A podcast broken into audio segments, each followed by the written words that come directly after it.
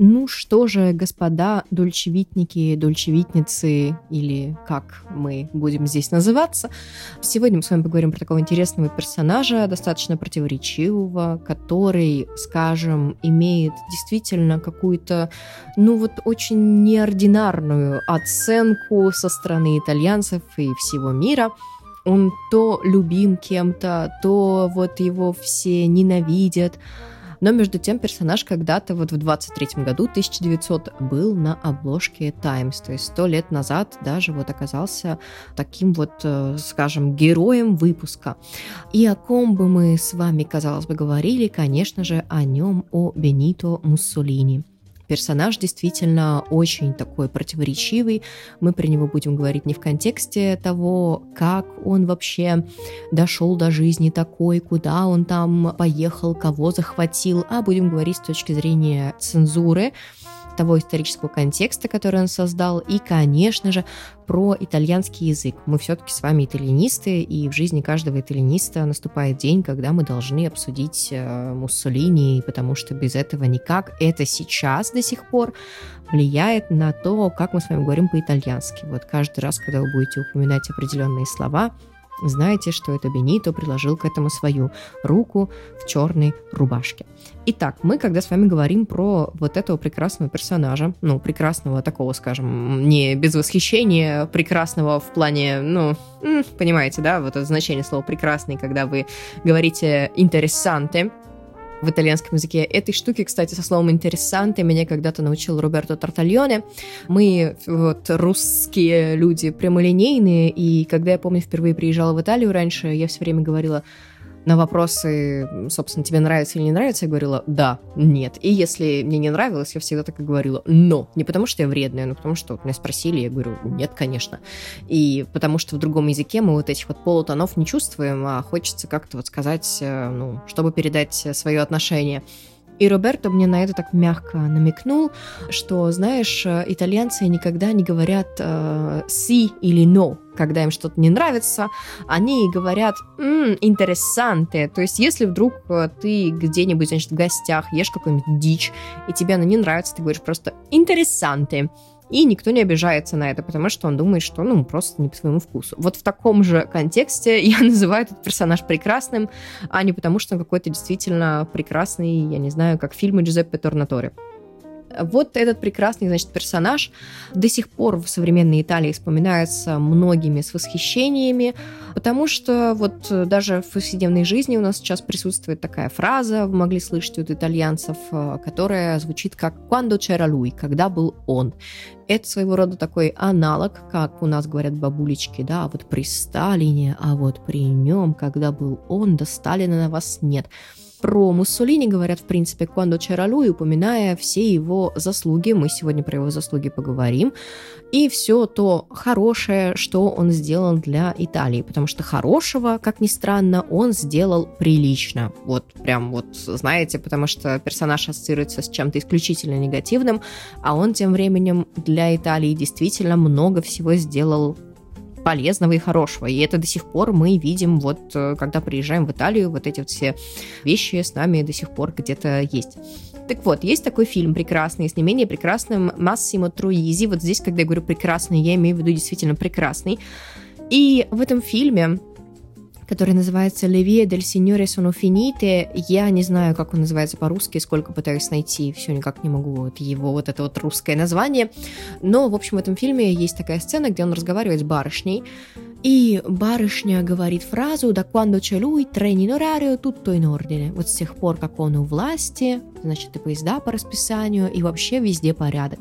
И Массимо Труизи на это отвечает, что ну не надо было делать его тогда капо дель говерно, главой правительства. Можно было просто его сделать капо дель стационе, начальником вокзала, и поезда все равно бы отправлялись вовремя. Так вот на эту тему иронизирует Массимо Труизи в этом фильме. Мне кажется, это достойный ответ. Если вы когда-нибудь услышите про вот это вот «Quando c'era lui», и обычно итальянцы начинают вот эти вот, э, которые любят э, про Муссолини позицию придерживаться, говорить тоже про поезда, отправляющиеся вовремя, вспомните вот эту шутку и скажите им, что не обязательно, чтобы вовремя отправлялись поезда, кто-то обязательно должен быть э, главой правительства. Так вот, Муссолини на самом деле итальянцы многие искренне любят не за какие-то зверства, которые были при нем, а за его достижения и его, собственно говоря, вот какие-то заслуги, вещи, которые он сделал для страны. Насколько итальянцы любят Муссолини, вот я вам для пример скажу. Про то, что дом Музеева есть, я думаю, все уже в курсе и без меня. Это очень легко гуглится, дом музея Муссолини, что он действительно существует, можно прийти, приехать, посмотреть. А вот про то, что некоторые вещи, как памятники архитектуры, у нас сохранились до сих пор. Причем памятники не построены при Муссолини им самим по его приказу, а вот именно из восхищения людей, построенные вот э, с мыслью вот о нем, они до сих пор пор тоже есть. Вот если вы где-нибудь в Турине, значит, садитесь на поезд региональный, едете в город, который называется Авильяна, там вообще абсолютно ничего нет, кроме двух озер, причем одно из них маленькое и такое ски-фото, вот реально вот просто, ах, не очень такое озеро, на втором можно покататься весной и летом на катамаранах, поэтому вот можно поехать туда весной и летом. В другие времена года вообще не советую туда ехать, там просто вот нет абсолютно ничего. Ну, в общем, вы туда приезжаете, значит, идете к этим озерам, там всего одна единственная дороженька, идете, идете, идете, и встречаете такое здание из красного кирпича, где белым кирпичом выложена дуче.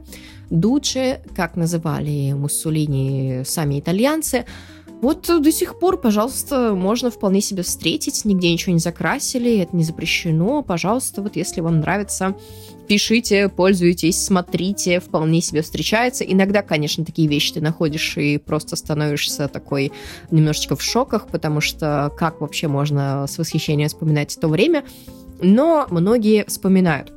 И за что, собственно говоря, многие вспоминают с восхищением то время, это за то, что Муссолини действительно много для Италии чего построил, открыл, создал.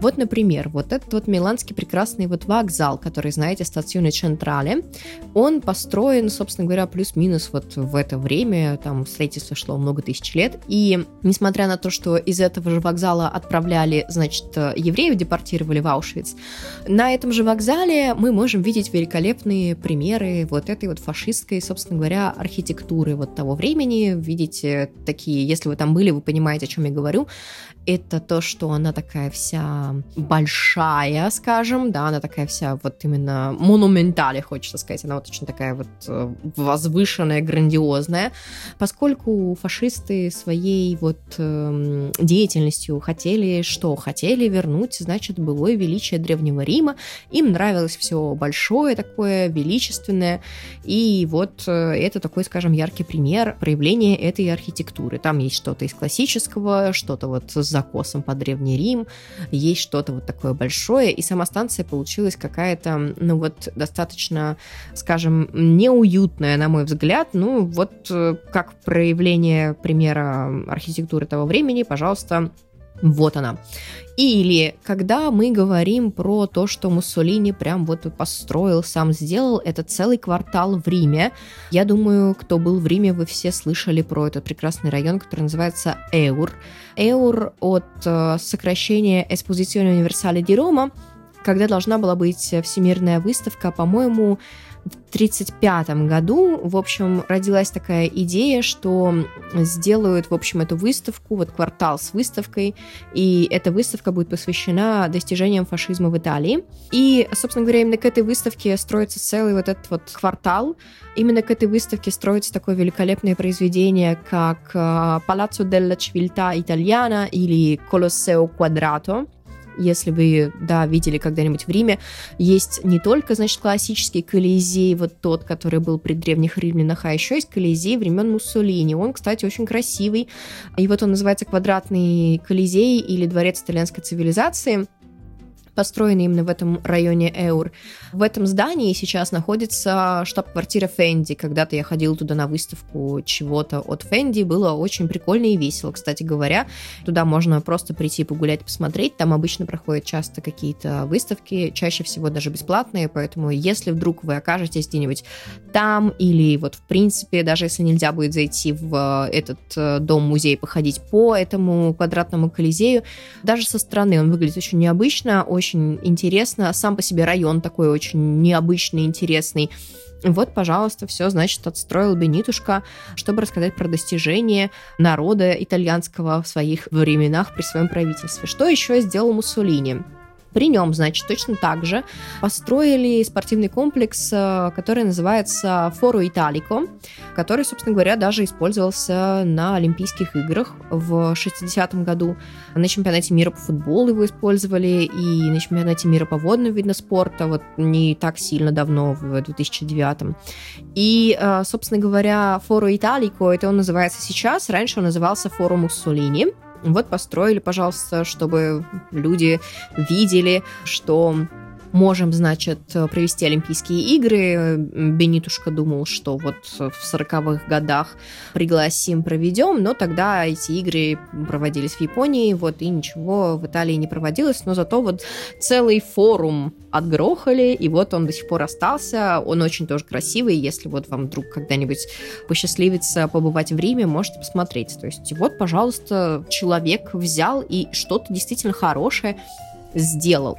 Что еще мы тут можем упомянуть, когда говорим про Муссолини, так это, пожалуй, его вклад в развитие всей в целом итальянской культуры. Потому что, значит, с 20-х годов Муссолини такой посмотрел на все вокруг и подумал, нафиг нам вот это вот вообще свобода слова дурацкая, что люди могут выражать свое мнение как хотят, и начинает, значит, он потихонечку это все цензурировать. Сначала начинает цензурировать, естественно, всякие книги, в Италии не было такого, как в Германии того времени, что книги сжигались, но в Италии они внезапно пропали, и их, собственно говоря, не было просто вот нигде. Книги, которые были неугодные. Потом начинает потихонечку цензурировать язык, которым люди пользуются, и вот это нам с вами очень интересно, про это мы сегодня будем говорить. И цензурируется вообще, собственно говоря, все, любой аспект э, социальной жизни в его проявлениях. Э, со временем, когда вот итальянцы ушли на фронт, даже письма цензурировались, то есть приходили обратно родственникам, друзьям, э, знакомым, кому они отправлялись. И там были прям зачеркнуты места, которые нельзя было писать, чтобы вот нельзя было. Нельзя было, конечно, ничего говорить против фашистской власти, как-то над ней смеяться, как-то ее над ней насмехаться. И, собственно говоря, цензура была во всех-всех-всех аспектах, но цензура — это одно. Другое дело, когда люди начинают играть в словотворчество. Как мы знаем, Муссолини, он нифига не лингвист. Он, конечно, политик, он, может быть, правда, сделал очень много для Италии, вот много всего построил. Это, естественно, далеко не все, что мы с вами упомянули здесь. Но вот э, есть э, такое выражение, значит, э, очень смешное и очень нелепое, но хорошо отображающее суть. Не знаешь падежов, не говори глупостев. Муссолини, в общем, в какой-то момент после своей цензуры решает, что цензура — это одно дело. Другое дело, что ему не нравится, что вот эта вот вся ваша американщина и вообще какие-то другие слова используются вообще в итальянском языке на повседневной основе. И он решает эти все слова итальянизировать и заменить. С чего начались вот эти прекрасные запреты? С того, что начали появляться вот эти вот великолепные картеллони, где было написано «Qui si parla soltanto italiano», то есть, да, вот, вот эти ваши все слова, вот эти французские или американские оставьте при себе, нам нужно как-то говорить на своем языке. И, собственно говоря, а, чтобы говорить на своем языке, нам нужно же иметь какие-то аналоги в своем языке. И начали все вот эти вот великолепные слова из иностранных языков заменять на итальянские. Процесс был достаточно веселый. Это именно так произошло, что в итальянском языке слово «кальчо» возникло вместо слова «футбол», или что вместо слова «Микки Маус» возникло слово «тополино» — «мышка». И еще много таких интересных моментов. Например, слово коктейл стало беванда арлеккина. Представьте, что вы приходите в какой-нибудь бар того времени, ну или сейчас, да, представляем, мы приходим такие вечером, значит, в какой-нибудь бар, садимся и говорим, шеф, мне, пожалуйста, арлекинский напиток один, без льда.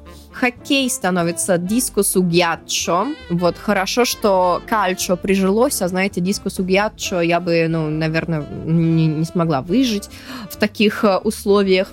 Собственно говоря, комиксы становятся фуметто, как дымок, да, вот этот вот, который, где мы пишем мысль персонажа. Слова французские типа бордо, да, как цвет, становится колор бароло, ну, потому что бароло, Пьемонте, тут никаких претензий у меня нет. Вещи типа бойскаут становится giovane esploratore. Ну, как-то еще куда ни шло, скрипя сердце, да, можно пережить вот это. А вот то, что инсалата русса стала инсалата триколоре, это уже немножечко, знаете, вот лично обидно. И много таких вещей, достаточно таких нелепых и смешных, например, слово папиллон, которое бабочка, которая завязывается, вот галстук и бабочка, да, вот такой аксессуар, да, который носится мужчинами. Собственно говоря, это слово в итальянском языке вместо папиллон стало краваттино, а вы знаете, что галстук это кроватта. Ну, то есть достаточно такой немножечко, ну, странная вещь и очень такая смешная. Смокинг это джакетта до сера, то есть такой пиджачок, значит, на вечер. И, ну, очень много всяких э, прочих нелепых вещей, причем нелепые вещи, знаете, ладно бы они были касательно только каких-то слов, что мы запрещаем вам говорить вот хоккей, говорить, пожалуйста, диско сугиатчо. Одно дело, другое дело абсолютно, что Бенито, он пошел куда дальше, чем вот это.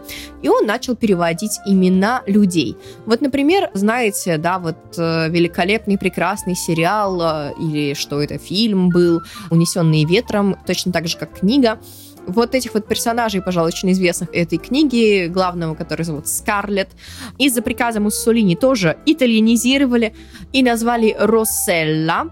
От слова, собственно говоря, да, Россо, значит. И тут есть такая, знаете, даже лингвистически понятная игра слов, слово Россо, Росселла, как-то, ну... Но это еще, ладно, бог с ним книга, да, это не существующий в реальной жизни человек, и можно подумать, что его просто так адаптировали. Мало ли у нас примеров перевода каких-то имен, каких-то персонажей в России, например, и там, не знаю, где-нибудь в Испании по-другому называется абсолютно персонаж. Ладно. Другое дело, что имена собственные просто людей, тоже были итальянизированы. И, собственно говоря, таким образом Джордж Вашингтон становится Джорджо Возинтоне. Не хотите? Джорджо Возинтоне приехал, вот, радуйтесь. Луи Армстронг становится Луиджи Браччофорте, буквально, да, Армстронг Браччофорте. Города типа Буэнос-Айрес становятся Буонария. И не только даже имена известных каких-то персонажей и известных мест. Люди, которые живут уже непосредственно в Италии, но имеют какие-нибудь, например, славянские корни, какие-нибудь парни, не знаю, со славянскими, да, вот из Словении кто-нибудь, у которых фамилии были а-ля Водопиец, они тоже были итальянизированы, буквально переведены имена. И как это произошло с именами известных людей, то есть имя перевели, где можно, или фонетически, как-то написали так, что оно стало более по-итальянски читаться. Вот, например, Черчилль, он э, буквально пережил вот это, то есть его имя просто на итальянский, просто прошло вот этот процесс итальянского транслитерационе, где он просто начал по-другому писаться, но произношение вот его оригинальное осталось. Что произошло с обычными людьми? Вот э, если на территории Италии жил кто-нибудь, у кого были какие-то славянские корни, фамилии были из серии водопиец, их э, фамилии тоже переводили буквально. И таким образом в Италии очень много сейчас людей с э, фамилиями типа Бевилаква до сих пор встречаются. Какие-то известные персонажи, конечно, потом, когда режим пал, они снова обрели свое имя, и многие феномены, собственно говоря, многие термины, они снова вернулись вот в свое первозданное состояние. Как они назывались раньше, так они снова и стали называться, как было, и все живут счастливо и хорошо. А вот какие-то остались. Вот мы до сих пор говорим кальчо, мы до сих пор говорим фуметто, мы до сих пор говорим тополино, и даже не знаем, что это именно когда-то вот самый, вот тот самый, что ни на есть есть Луи сделал такую для нас подлянку вот с этим всем. Но неужели он буквально это все делал сам? Конечно же нет. Как вы понимаете, дяденька был занятой, там нужно вот здесь что-то заняться депортацией, тут, значит, построить, тут еще что-то. Ну, короче, дел у него было много, поэтому это все он поручил своему прекрасному товарищу и интересному такому соратнику, который для него с радостью этим всем занялся. И этого персонажа звали Габриэля Данунцио. Габриэле Даннунцио был такой интересный поэт, писатель, переводчик, культурный деятель, э, политический деятель, активист, я бы сказала, да, он очень сильно был замешан в политике. И Габриэле, он был тоже позиции, что ничего плохого в возрождении Римской империи я не вижу, вернем наше величие, мы все классные. А как, собственно говоря, действия Муссолини видели итальянцы того времени – это что вот приходит к власти человек, который пытается вернуть нам былое величие, вот нашу Римскую империю когда-то славную, ничего плохого он не делает, поэтому мы его поддерживаем. И, собственно говоря, вот именно этот человек, Габриэле Даннунцио, придумывает многие из этих слов. Например, слова типа «трамеццино» вместо слова «сэндвич» возникло именно благодаря ему, причем не где-нибудь, а представляете, именно в Турине, есть даже точное место, есть э, кафе, которое называлось Мулассано. Не знаю, есть ли такое вообще сейчас. В 1925 году. И есть такая легенда, что он пришел в это место и в какой-то момент говорит, ах, какие у вас классные вот эти вот лежат трамецини, еще бы такой, пожалуйста, съесть. Прямо как почтальон Печкин когда-то а, вот произносит такую фразу. Трамеццо, есть такое слово, да, вот, э, которое Трекани объясняет как что-то, что находится между двух каких-то других элементов. Поэтому трамеццино как сэндвич вот и родилось у Габриэля Данунцио, и даже есть точное время и точное место, когда это все произошло. Затем что сделал еще Габриэле Даннунцио? В 26 году он придумал такую великолепную штуку, как сделать слово автомобиль, аутомобиле именно женского рода. До Габриэле Даннунцио это слово было в мужском роде, то есть если вы где-то читаете исторические, не знаю, тексты и видите «il automobile», то это еще пока аннунцио на них не было. Сначала такое явление происходит во Франции, что слово «аутомобиль» становится женского рода, а потом вот благодаря Габриэле оно приходит и в Италию в таком же виде. Габриэле Даннунцио не просто тоже какой-нибудь там челик такой левый, он э, очень большой вклад вносит, в принципе, в культуру каждодневную страны, потому что буквально человек изобрел имя Орнелла. Если вы где-то слышали итальянское имя Орнелла, да, вот есть Орнелла Мутти, это вот имя, в принципе, существует благодаря Габриэле, который вот как-то к нему пришел. Еще одно известное имя, которое существует благодаря Габриэле Данунцио, это название магазинов Риношенте. Вот эти самые клевые магазины Риношенте, я думаю, сейчас все модницы скажут, а, я знаю, я там была на шопинге, что в Милане, что в Турине, что в Риме, во всех крупных городах. Почему он назвал их Риношенте, как возрождающиеся? Потому что когда-то вот эти магазины в Милане, они сгорели, да, сгорел вот этот вот самый главный склад, и когда его заново построили, он как бы возродился, и его именно так обрек э, сам Габриэль Даннунцио Риношенте. С тех пор он называется Риношенте. Представляете, вот целое название магазинов придумал человек. Вот такой необычный человек, вот такой необычный персонаж столько всего придумал. Этот э, Габриэле в сотрудничестве и по приказу самого Муссолини – сам Муссолини, конечно, тоже персонаж очень неоднозначный. Надо сказать, что его внучка Алессандра Муссолини, она когда-то хотела тоже быть у власти и активно баллотировалась в составе группы политической, которая называется «Партиду неофашиста», но это дело как-то застопорилось, и ничего, собственно говоря, не вышло. Вот э, все. Алессандра, я помню, что читала когда-то, что она снимается в каких-то фильмах или снималась, чем она сейчас занимается, я не знаю. И вот тут такой интересный моментик, кстати говоря, что это Алессандра. Она еще и племянница Софии Лорен вот той самой Софи Лорен, которая известная актриса. Вот такие вот интересные родственные связи. Тут нельзя не пошутить на тему того, что это Италия, и что здесь э, все очень хорошо так вот э, связано между собой, все друг другу приходятся родственниками. Но вот такой вот э, интересный моментик, что внучка Муссолини того самого, она еще и племянница Софи Лорен. Касательно интересных вещей, которые я думаю, что нужно упомянуть, потому что они, ну, интересны с точки зрения истории, но это, опять же, если вы не из слабонервных, это про то, как, э, собственно говоря, умер сам Муссолини, даже не про то, как он умер, а про то, что было с ним потом. Есть такой итальянский фильм, он называется «Il corpo del duce». Мы упоминали уже слово «дуче», да, как называли итальянца, то есть тело вождя. И это фильм о том, что происходило с телом Дуче после его смерти, потому что вот, э, ну, эм, все было очень плохо. Фильм достаточно интересный, но опять же, это если вам просто, ну, очень интересный, вы просто вот э, из тех вот маленьких юных почемучек, которые в детстве спрашивали, почему а сейчас выросли и ходят э, с таким же вопросом, только он теперь звучит как какого хрена, вы можете, конечно, его посмотреть, ну, только если вы к этому морально готовы, потому что, ну, фильм такой, скажем, специфичный и тема специфичная, но интересная.